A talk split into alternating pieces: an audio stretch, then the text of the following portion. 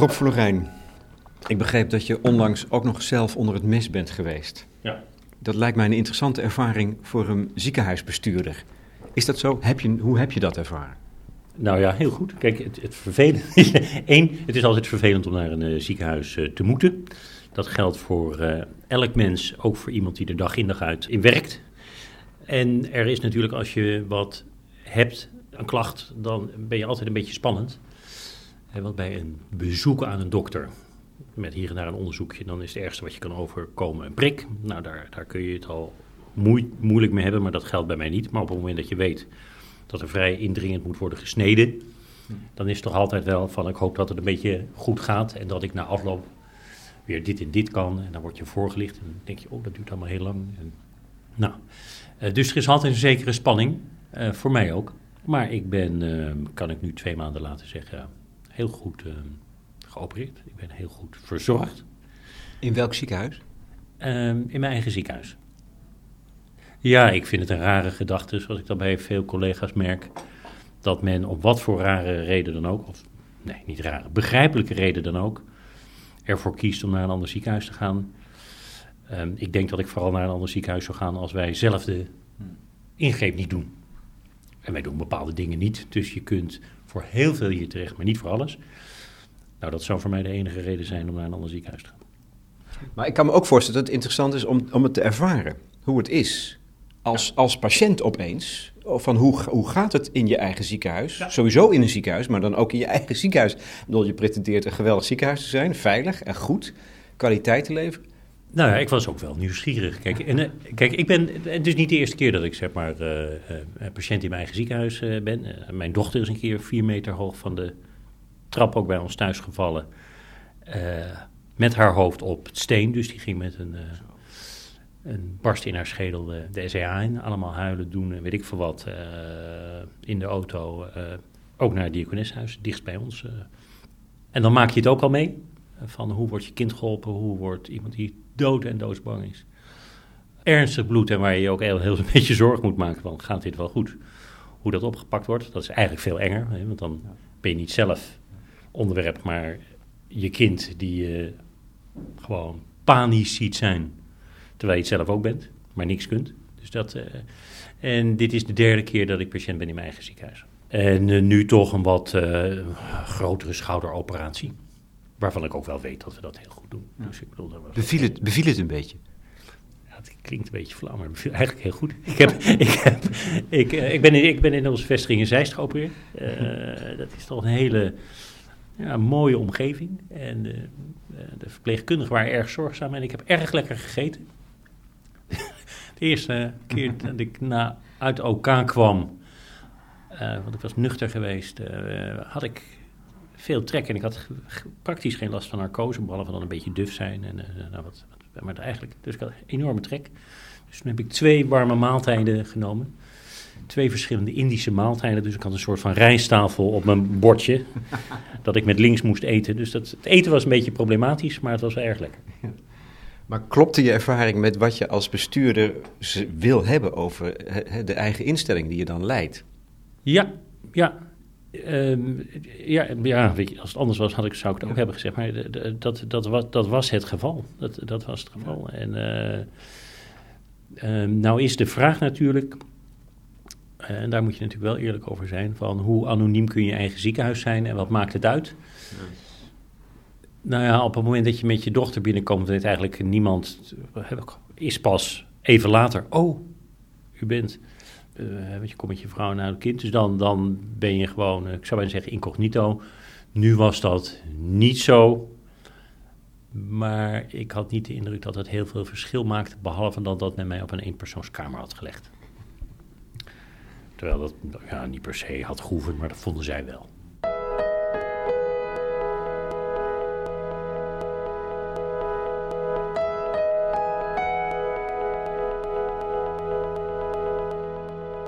Als bestuurder van dit ziekenhuis, eh, drie vestigingen, ben je dan in de eerste plaats zakenman of in de eerste plaats hulpverlener?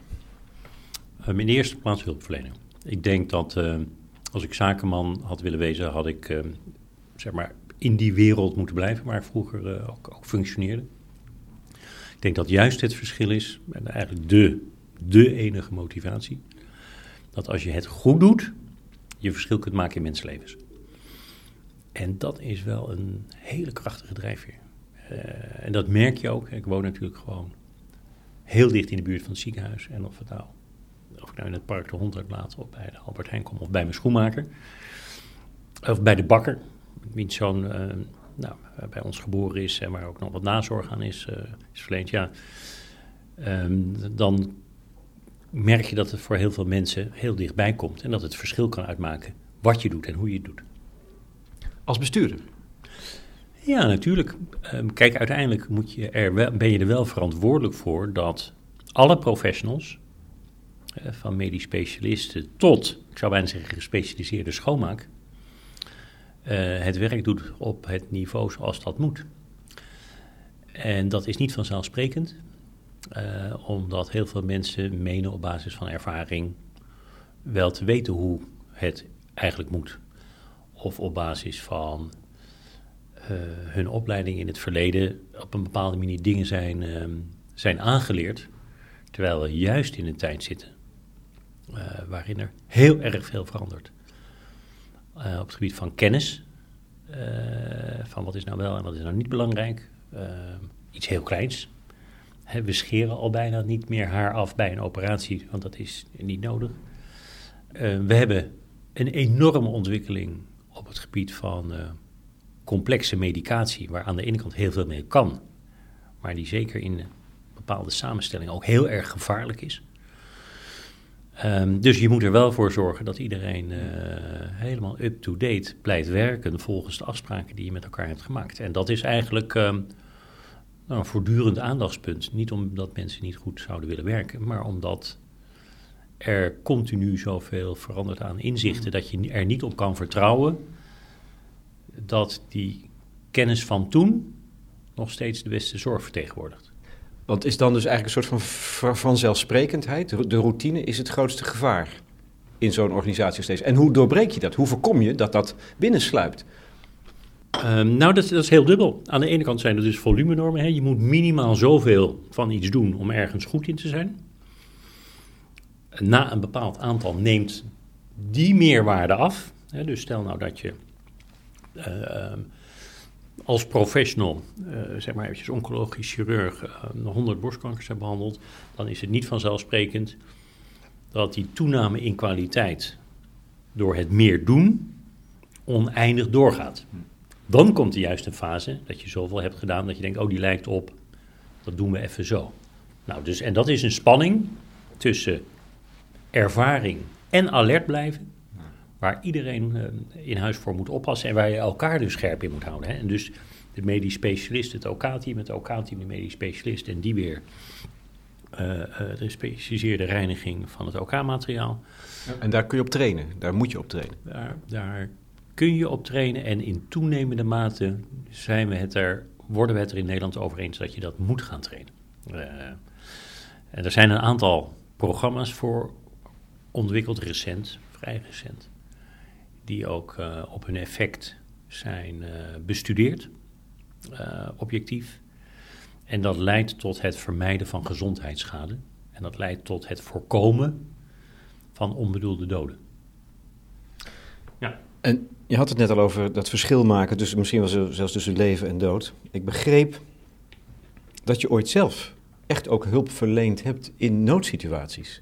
Het was een bijzin in een, in een in een interview van jaren geleden. Maar het werd verder ook niet uitgelegd. Ik dacht van, hé, hey, daar zit nog een, zit nog een verleden. Nou, dat valt mee. Ik ben, nee, ik ben wel hulpverlening geweest, maar dan uh, eigenlijk in alcohol- en drugsverslaafden. Zeg maar als begeleider, uh, psycholoog, maatschappelijk werker. Zou maar zeggen, om die mensen weer een beetje, om die te helpen af te kicken. En uh, nou, een betere gezondheid en perspectief te geven. Maar ja, daar kwamen natuurlijk wel eens mensen binnen die er heel erg slecht aan toe waren. Of die eigenlijk min of meer binnenvluchten. Nou ja, echt um, nou, in de goot zaten. Ja, daar, daar moet je dan wel even wat mee. Ja. Ja, dat vind ik wel heel erg understated. Maar dat, is toch, dat zijn dan, dan maak je toch hele erge mensen in de kreukels, uh, verslaafden. De hele moeilijke vorm van hulpverlening en zorg. Zeker dat moet dan toch een beslissende uh, periode, in, of een beslissende, maar een hele vormende periode zijn geweest. Ik weet niet hoe lang je dat gedaan hebt. Een aantal jaren. En ik, ja, het is wel heel vormend, vooral ook omdat ik heel erg jong was. En natuurlijk toch um, naïef bevlogen. Waarbij je je vooral richt zeg maar, op het individu dat hulp nodig heeft. En dat kan nou, allerlei vormen van hulp betreffen. Uh, waarbij je ook je eigen onmogelijkheden natuurlijk moet leren, leren kennen. En niet meer beloven dan je kan waarmaken. Maar waarbij je ook te maken hebt dan met een heel systeem rondom zo'n cliënt. Uh, dat eigenlijk wil dat hij blijft gebruiken en dat hij nog dieper de goot in gaat. En dat soms ook uh, nou ja, crimineel is. En daar heb je dan ook mee te maken. Dus ik ben daar ook wel eens gewoon zelf fysiek bedreigd en gegijzeld. En ja, dat zijn van die dingen die als je dan nog uh, in de twintig bent, dat je denkt, nou, een pistool tegen je hoofd, dat, dat, maak je niet zo vaak mee. Hoop ik ook niet zo heel vaak meer mee te maken, want het is toch wel, uh, het heeft wel iets beangstigends. Hoe reageerde je? Ja, eigenlijk stoïcijns. Ja. Dat, je weet dat van tevoren niet hoe je reageert. Hè? Want je kunt je het je niet voorstellen, je weet dat niet. Stoïcijns en eigenlijk een beetje praten van ja, ik denk dat je hier weinig mee oplost. Wat je ook doet. Dus ik zou plezier vinden als je die trekker niet overhaalt. Ja. Ik vind dat ongelooflijk koelbloedig. Is dat, is nou dat wat je... Nee, maar waar heet van... Ja, nee, goed, maar je, je, noemt jezelf een stoïcijn. Dat is, nou, dat is, typeert dat nee, jou? Dat waar. Ik, ik noem mijzelf geen stoïcijn. Ik heb toen stoïcijns gereageerd. En of ik dat nog een keer zo zou doen nu ik ouder en wijzer ben... en kinderen heb en... Uh, nou... En ook beter weet...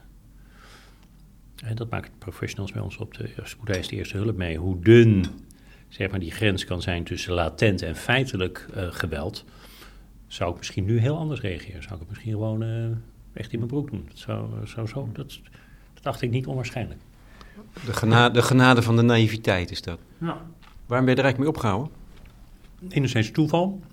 Doordat collega's vroegen van uh, help bij een reorganisatie. Ook toen waren er in de zorgen allerlei reorganisaties. En ze kozen mij uit om hen te vertegenwoordigen. En dat ging heel erg goed. En toen ben ik daar uh, studie op gaan doen. En daar ben ik heel goed in afgestudeerd. En dan kwam ik in het kwam ik uiteindelijk via een uh, afstudeeronderzoek terecht bij de Sociaal-Economische Raad en een zeer gereputeerd adviesbureau. Dat was de ene kant, dus dat was een hele flitsende wereld. Toen waren er ook nog niet zoveel adviesbureaus, een stuk of drie in Nederland. Allemaal oude, wijze mensen.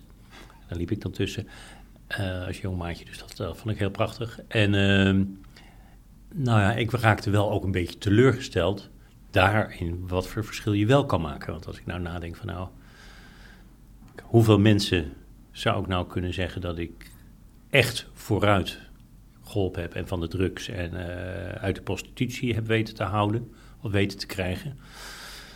Dan denk ik dat ik niet verder dan één hand kom. Zo. En dat is dan uiteindelijk toch een hele lage score.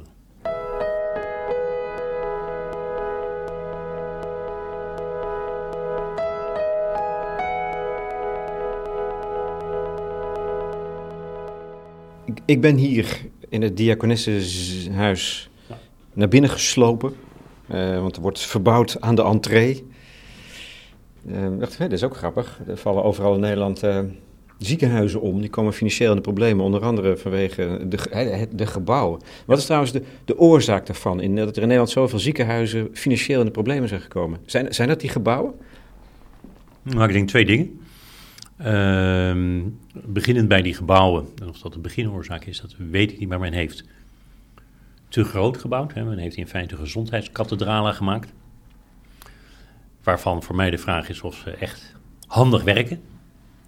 Ik zie soms wel eens dat je heel erg veel moet lopen om ergens te komen. Um, maar goed, dat is gebeurd. En dan bouw je heel erg kostbaar. En dat moet je tegenwoordig gelukkig ook allemaal terugverdienen. En als dat niet lukt, omdat rente en afschrijving, uh, um, nou ja, al je resultaat opsoeperen, ja, dan, uh, dan ben je eigenlijk technisch uh, zit je aan de grond. Dus dat is denk ik de ene kant. de andere kant is dat we met elkaar. En nou, verwijt ook de minister daar wel wat in. En ik ben over helemaal niet zo van verwijterig, want we hebben heel veel dingen kunnen zien aankomen in de zorg. Die heeft wel heel veel dingen op, tegelijkertijd op elkaar gestapeld. Om een hele krachtdadige indruk te wekken en veronderstelde misstanden aan de orde te stellen. En daarmee heeft ze wel een heel erg complex systeem uh, in elkaar geknutseld. Waardoor je soms eigenlijk niet weet, gedurende dit jaar, of je wel binnenhaalt wat je dacht dat je moest binnenhalen om salarissen en gebouwen en andere spullenboel eh, te kunnen betalen. Dus eh, heel veel ziekenhuizen lopen in feite financieel achter de feiten aan.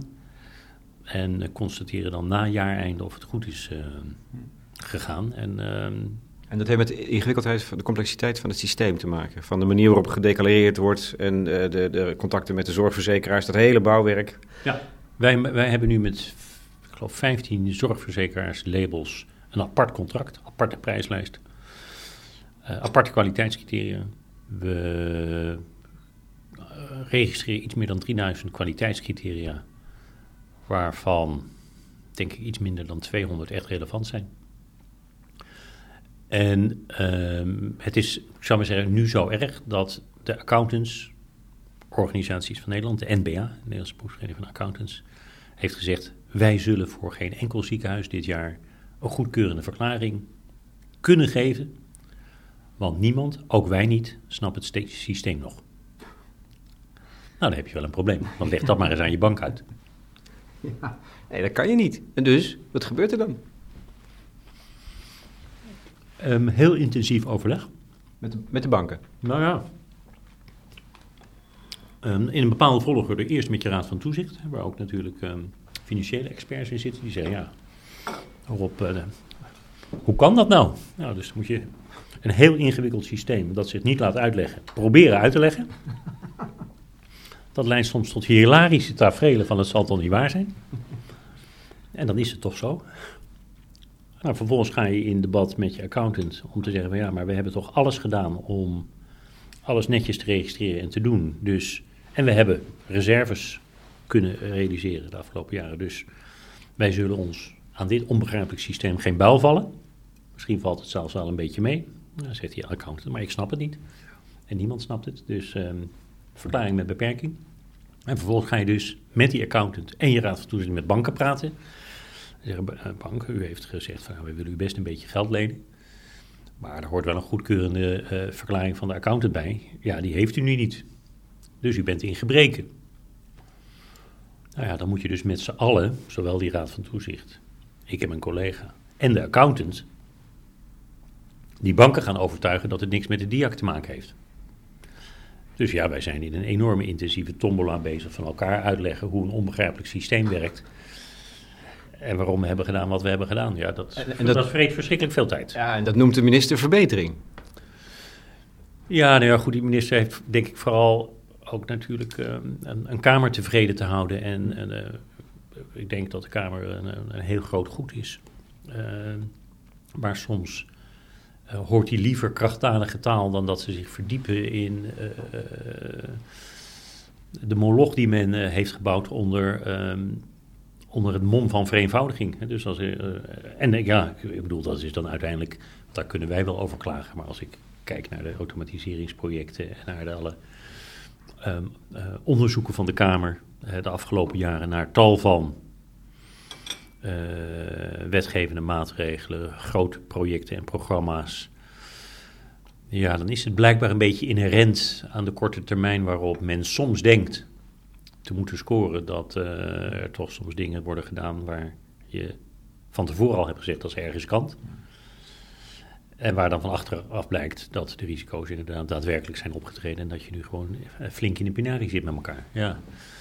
Nou ja, zolang de minister kan zeggen van nou ja, um, men zegt dat men in de pinari zit, ik denk er iets anders over en uh, er is nog geen ziekenhuis omgevallen, weet je, ja, dan, uh, dan gaan, we, gaan we blijkbaar verder over tot de orde van de dag.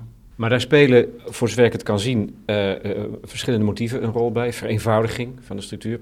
Daarachter beperkte kosten, dat is een, een belangrijke drijfveer. Maar er is ook een ideologische drijfveer, namelijk marktwerking in de zorg. En ik vermoed dat het laatste, toch? Ja, je lacht nu, maar waarom? Nou ja, kijk, kijk dat is zo'n mantra. Hè. Kijk, in 2006 uh, um, is dat geloof uitgesproken. minister Hogevorst was daar het denkbeeld van dat, dat concurrentie zou helpen. Als het middel om zaken op te lossen. Ja, ik zou zeggen dat is ook een vorm van naïviteit gebleken. Toen in 2008 die marktwerking toch ook wel wat mindere kanten bleek te hebben dan alleen maar groter, beter, sneller. Uh, en survival of the fittest. Dus A, marktwerking is niet, zoals toen verkondigd, een heilig mantra en oplossing dat als vanzelf werkt. In geen enkel systeem. Denk ik dan maar met mijn ideologie. En twee, in de zorg hebben we het over een publieke taak. Waar de overheid er mede voor moet zorgen dragen dat hij in voldoende mate Ehm, aanwezig is voor de bevolking waar zij uh, mee verantwoordelijkheid voor draagt. Net zoals dat geldt voor politie, zou ik bijna zeggen. Dus ik denk dat we toen een paar dingen door elkaar hebben gehaald, waar niet per se het belang van burgers met een zorgvraag, die noemen wij dan patiënten of cliënten, uh, mee want de patiënt is klant geworden en vervolgens en met economisering en, en zinnige en zuinige zorg is niks mis. Maar ik had heel graag gezien dat de patiënt daarvan het uh, epicentrum was geweest. En nu zijn economische wetten en een, uh, een liberaal uitgangspunt de zorg binnengekomen, terwijl de zorg eigenlijk daar niet zo heel erg. Leent zich er niet zo heel erg voor. Hè? Die publieke taak om iedereen die dat nodig heeft de goede zorg te, geven. Daar, en we, het is nu natuurlijk ook maar beperkt marktwerking. En dus die marktwerking is ook uiteindelijk wel een beetje gestrand. Maar er lopen nu wel allerlei discussies door elkaar over marktwerking. En eh, we vinden het niet erg als er een paar ziekenhuizen omvallen. We hebben er misschien wel te veel. En uh, nou, dan uh, moeten we maar remmen op uh, de toegang tot ziekenhuizen of zorg zetten door de eigen bijdrage te verhogen. Ja, dat zijn allemaal economische prikkels waarvan ik denk, ja, die zullen vast wel wat opleveren, maar die pakken het onderliggende probleem van ongezond leven, van preventie en van wat kan je als burger zelf doen, niet aan. ja. Dus dat, zijn de, dat is de manier waarop je er werkelijk iets aan zou moeten doen. En die, ja. wat, hè, dat is ook een soort mantra, die, die, de pan uitreizende zorgkosten. Dat is, dat, dan heb je een hele andere wegen om daar iets aan te doen. Ja, de vraag is of ze de pan uitreizen. Laat ik zo zeggen. Um, alle zorgkosten worden op één hoop gegooid. Hè, van de zeg maar 94, uh, nou, het is een beetje hoe je rekent, maar zeg maar van de 94 miljard waar het over gaat en waar de overschrijdingen het meest plaatsvinden, is zeg maar de AWBZ, gefinancierde zorg. Dat is een systeem geweest dat ooit voor iets anders werd bedoeld, namelijk als vangnet voor niet te verzekeren zorg. En dat is helemaal uit de klauwen gelopen. Um, de kostenontwikkeling in de ziekenhuiszorg is redelijk beperkt. Nu minder dan 1%. He, dus je kunt wel heel veel aandacht richten op het nog lager krijgen van die kosten. En daar is ook niks, op zichzelf niks op tegen. Uh, maar je pakt nou gewoon liefst het probleem bij de oorzaak of de wortel aan. En dat vinden we heel erg moeilijk. Uh, ook als overheid. Om bij uh, preventie in, in de sfeer van preventie heel veel te doen. In de zin van uh, goede voorlichting, goede afspraken ook met de voedingsindustrie. Ja, het is toch heel erg moeilijk om onzin eten en voeding. Dat leidt, als vanzelf leidt tot overgewicht, om dat, om dat uit te bannen. dus ja, ehm, we zijn heel erg aan de achterkant van het systeem aan het sleutelen om het goedkoper te maken. Terwijl we aan de voorkant de moeite toch wat weinig nemen om ervoor te zorgen dat we sowieso minder zorg hoeven te verlenen. Omdat we, uh, ik zou zeggen, de bevolking een betere conditie houden. En meer zelf laten doen. Meer zelf verantwoordelijkheid geven. Maar je gelooft daar veel meer in. Maar je gelooft ook echt dat dat kan. Maar je hebt met die verslaafde zorg gemerkt hoe moeilijk het is voor mensen om hun leven te verbeteren. Hè? Hun leven zelfs in eigen hand te nemen. Dus als dat nou het, het algemeen maatschappelijke uh, probleem is, de manier waarop we leven, de kwaliteit van ons leven, voeding is één ding. Um, dan gaat dat toch de komende jaren niet verbeteren, maar alleen maar verslechteren? Nou ja, kijk, dat, misschien is dat zo, want je keert iets niet zomaar à la minuut. maar als je al begint, doe ik iets heel eenvoudigs, als, nou, noem maar het, het wegsaneren van gymnastiek of lichamelijke oefening van scholen. Terwijl je weet dat op jonge leeftijd goed leren bewegen cruciaal is. Echt cruciaal. Echt een verschil maakt in de mate waarin men op latere leeftijd zorg consumeert. Wie haalt het dan in zijn hoofd om dat te schrappen? Nou, dit kabinet dus. Uh, het vorige kabinet. Welke, nou ja, kabinetten. En, en, ik bedoel, en het duurt ook erg lang voordat men dan uiteindelijk zegt... nou, dan moeten we weer eens wat anders. Uh, dat, was, dat was een foutje, dat, dat, dat gaan we weer even rechtzetten. Nee, dan worden er extra controleteams op declaraties gezet. En dat, ik bedoel, ja...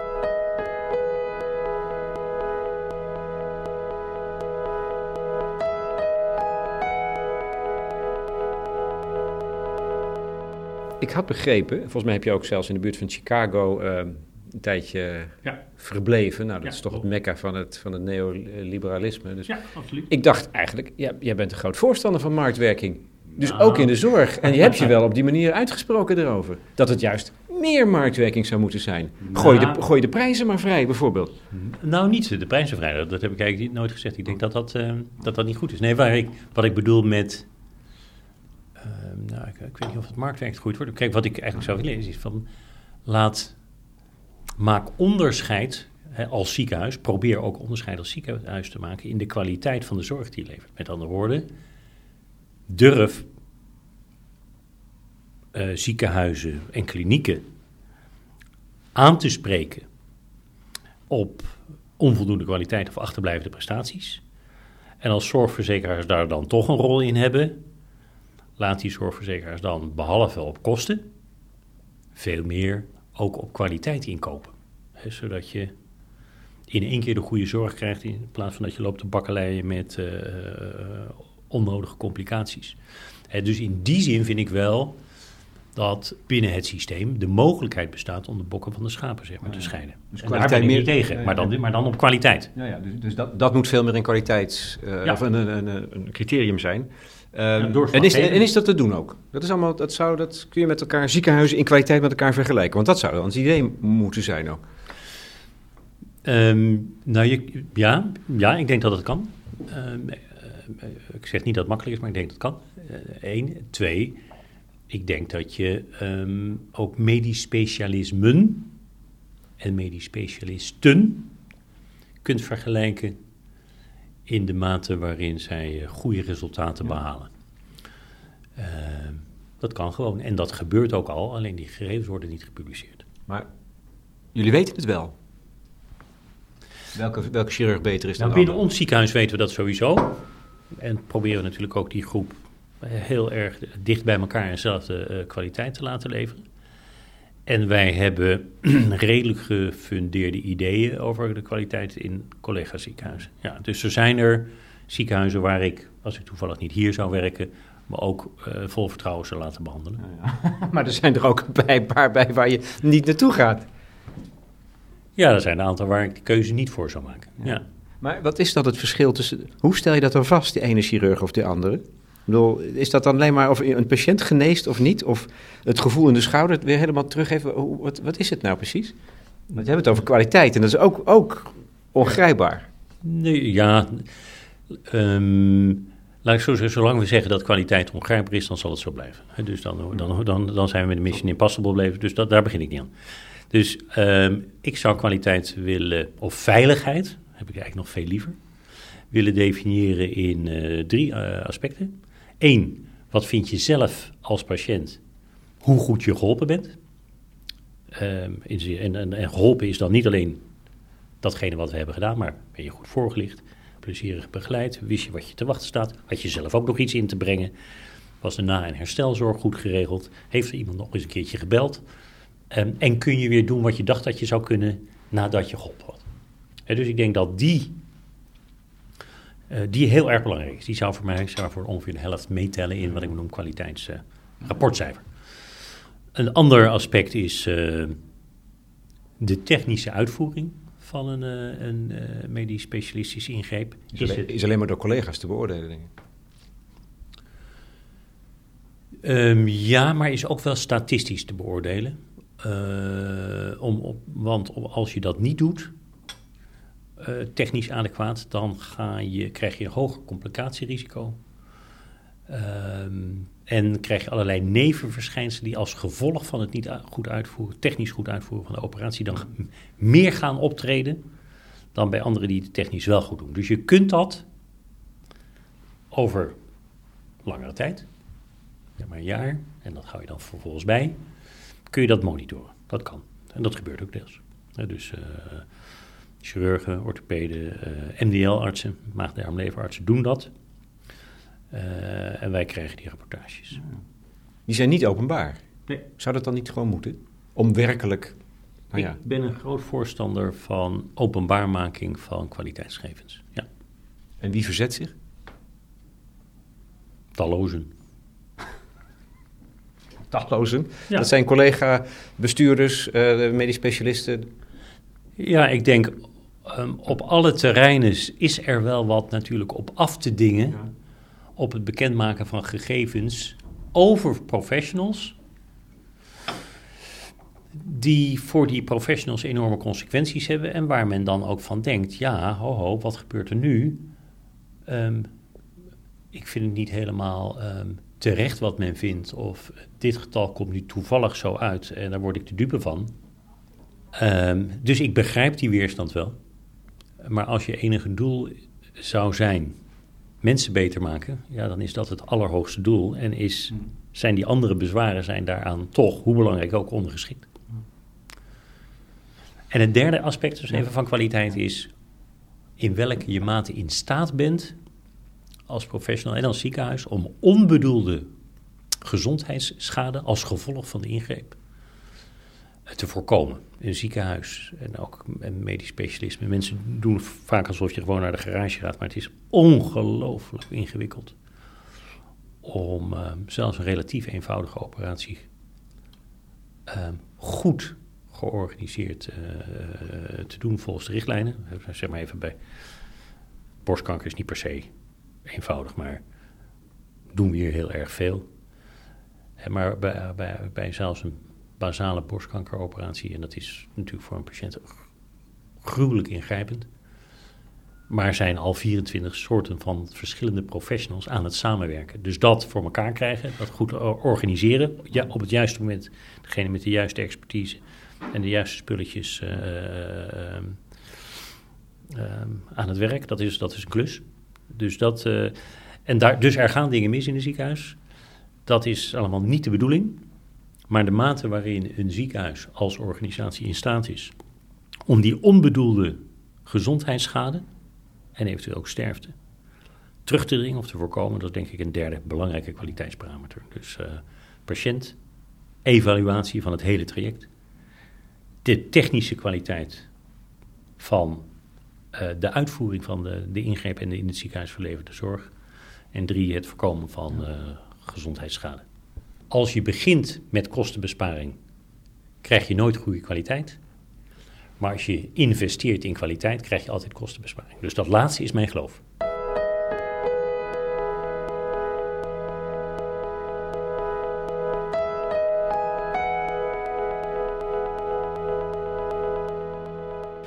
Laatste onderwerp nog. Um, technologische innovatie. Innovatie. Je bent volgens mij een groot voorstander van innovatie. En misschien ook wel vooral van technologische innovatie. Of elke vorm van innovatie. Maar zie je dingen bijvoorbeeld gebeuren eh, die, die zich nu aan het ontwikkelen zijn? Ja, ja, ja. waarvan je denkt van ja, dat, daar, daar zit echt, daar moeten, we, daar moeten we op inzetten. Dan kun je een paar dingen noemen waarvan je denkt, ja, dat is... Nee, zeker. Nou ja, goed, waar al heel veel, denk ik, ook is gebeurd en waar nog veel gaat gebeuren, is wat we dan uh, noemen uh, e-health. Hè? Of, uh, dus dat is uh, aanwijzingen via internet, persoonlijk dossier, zelf een community oprichten, altijd niet gefaciliteerd door een ziekenhuis of je dokter. Uh, vragen stellen, goed geïnformeerd zijn, ehm, via een korte lijn even snel communiceren met je vaste contactpersoon bij, bij het ziekenhuis. Om de vinger aan de pols te houden voor wat je gezondheid betreft. En ook tips te krijgen over wat je zelf nog kan doen om die gezondheid te verbeteren. Ik denk dat we daar enorm veel aan hebben. In de geestelijke gezondheidszorg gebeuren natuurlijk eigenlijk al een paar jaar hele goede dingen die nu wat ook substantieel worden. Dus dat is, ik noem het maar een beetje therapie, begeleiding via internet. Op een hele leuke, gevarieerde manier. Uh, met dagboeken bijhouden, met interventies, met spellen, met filmpjes, met contact met je begeleider. Ook persoonlijk contact daarnaast. Ja, dat, is heel, dat blijkt heel erg krachtig te zijn en een enorme behoefte te voorzien. Ook al omdat mensen nadat ze ergens zijn opgenomen, of wat dan ook, op het moment dat ze daar weggaan, dan weet ik hoe dat dan ontslaan, maar, maar, vallen mensen inderdaad in een zwart gat dat daarmee te vergelijken is. dus dat contact onderhouden via moderne technologie is natuurlijk heel belangrijk. Ehm, dus dat vind ik een hele goede. Ik denk dat we ook hele goede innovaties kennen in de medische technologie. Dat is ook wel logisch dat dat natuurlijk uh, voor maar vooral softwarematige verbeteringen leiden tot veel betere discriminatie van uh, uh, MRI-beelden. Waardoor je met veel grotere zekerheid kan zeggen wat je ziet. Dus die diagnostiek, daar vinden enorme verbeteringen op plaats. Um, en ik denk dat,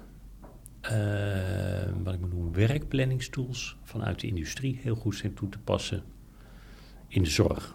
Werkplanningstools? Ja, ik, ik, verraad me nu met, met, met mijn. Uh, je zei al van ja, je vindt dat leuk. Nou, dat is ook zo, uh, die, die, die, die, innovatie. Maar in feite uh, um, lijden mensen er nu wel eens onder dat ze, als ze iets hebben, weken moeten wachten voordat ze in een ziekenhuis terecht kunnen. En als ze dan al in een ziekenhuis komen, dan worden ze langs verschillende loketten gestuurd. Soms nog over meerdere dagen.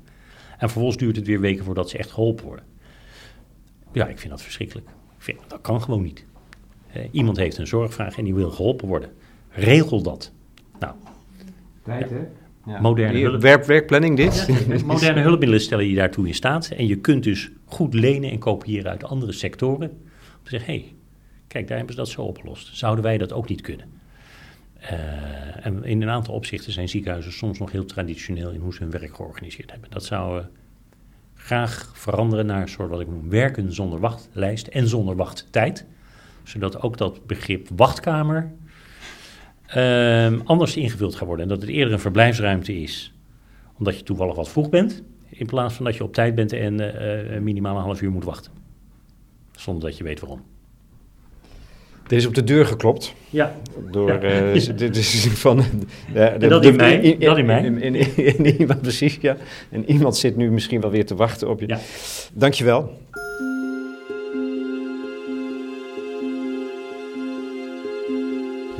Lex Bolmeijer in gesprek met Rob Florijn voor de correspondent.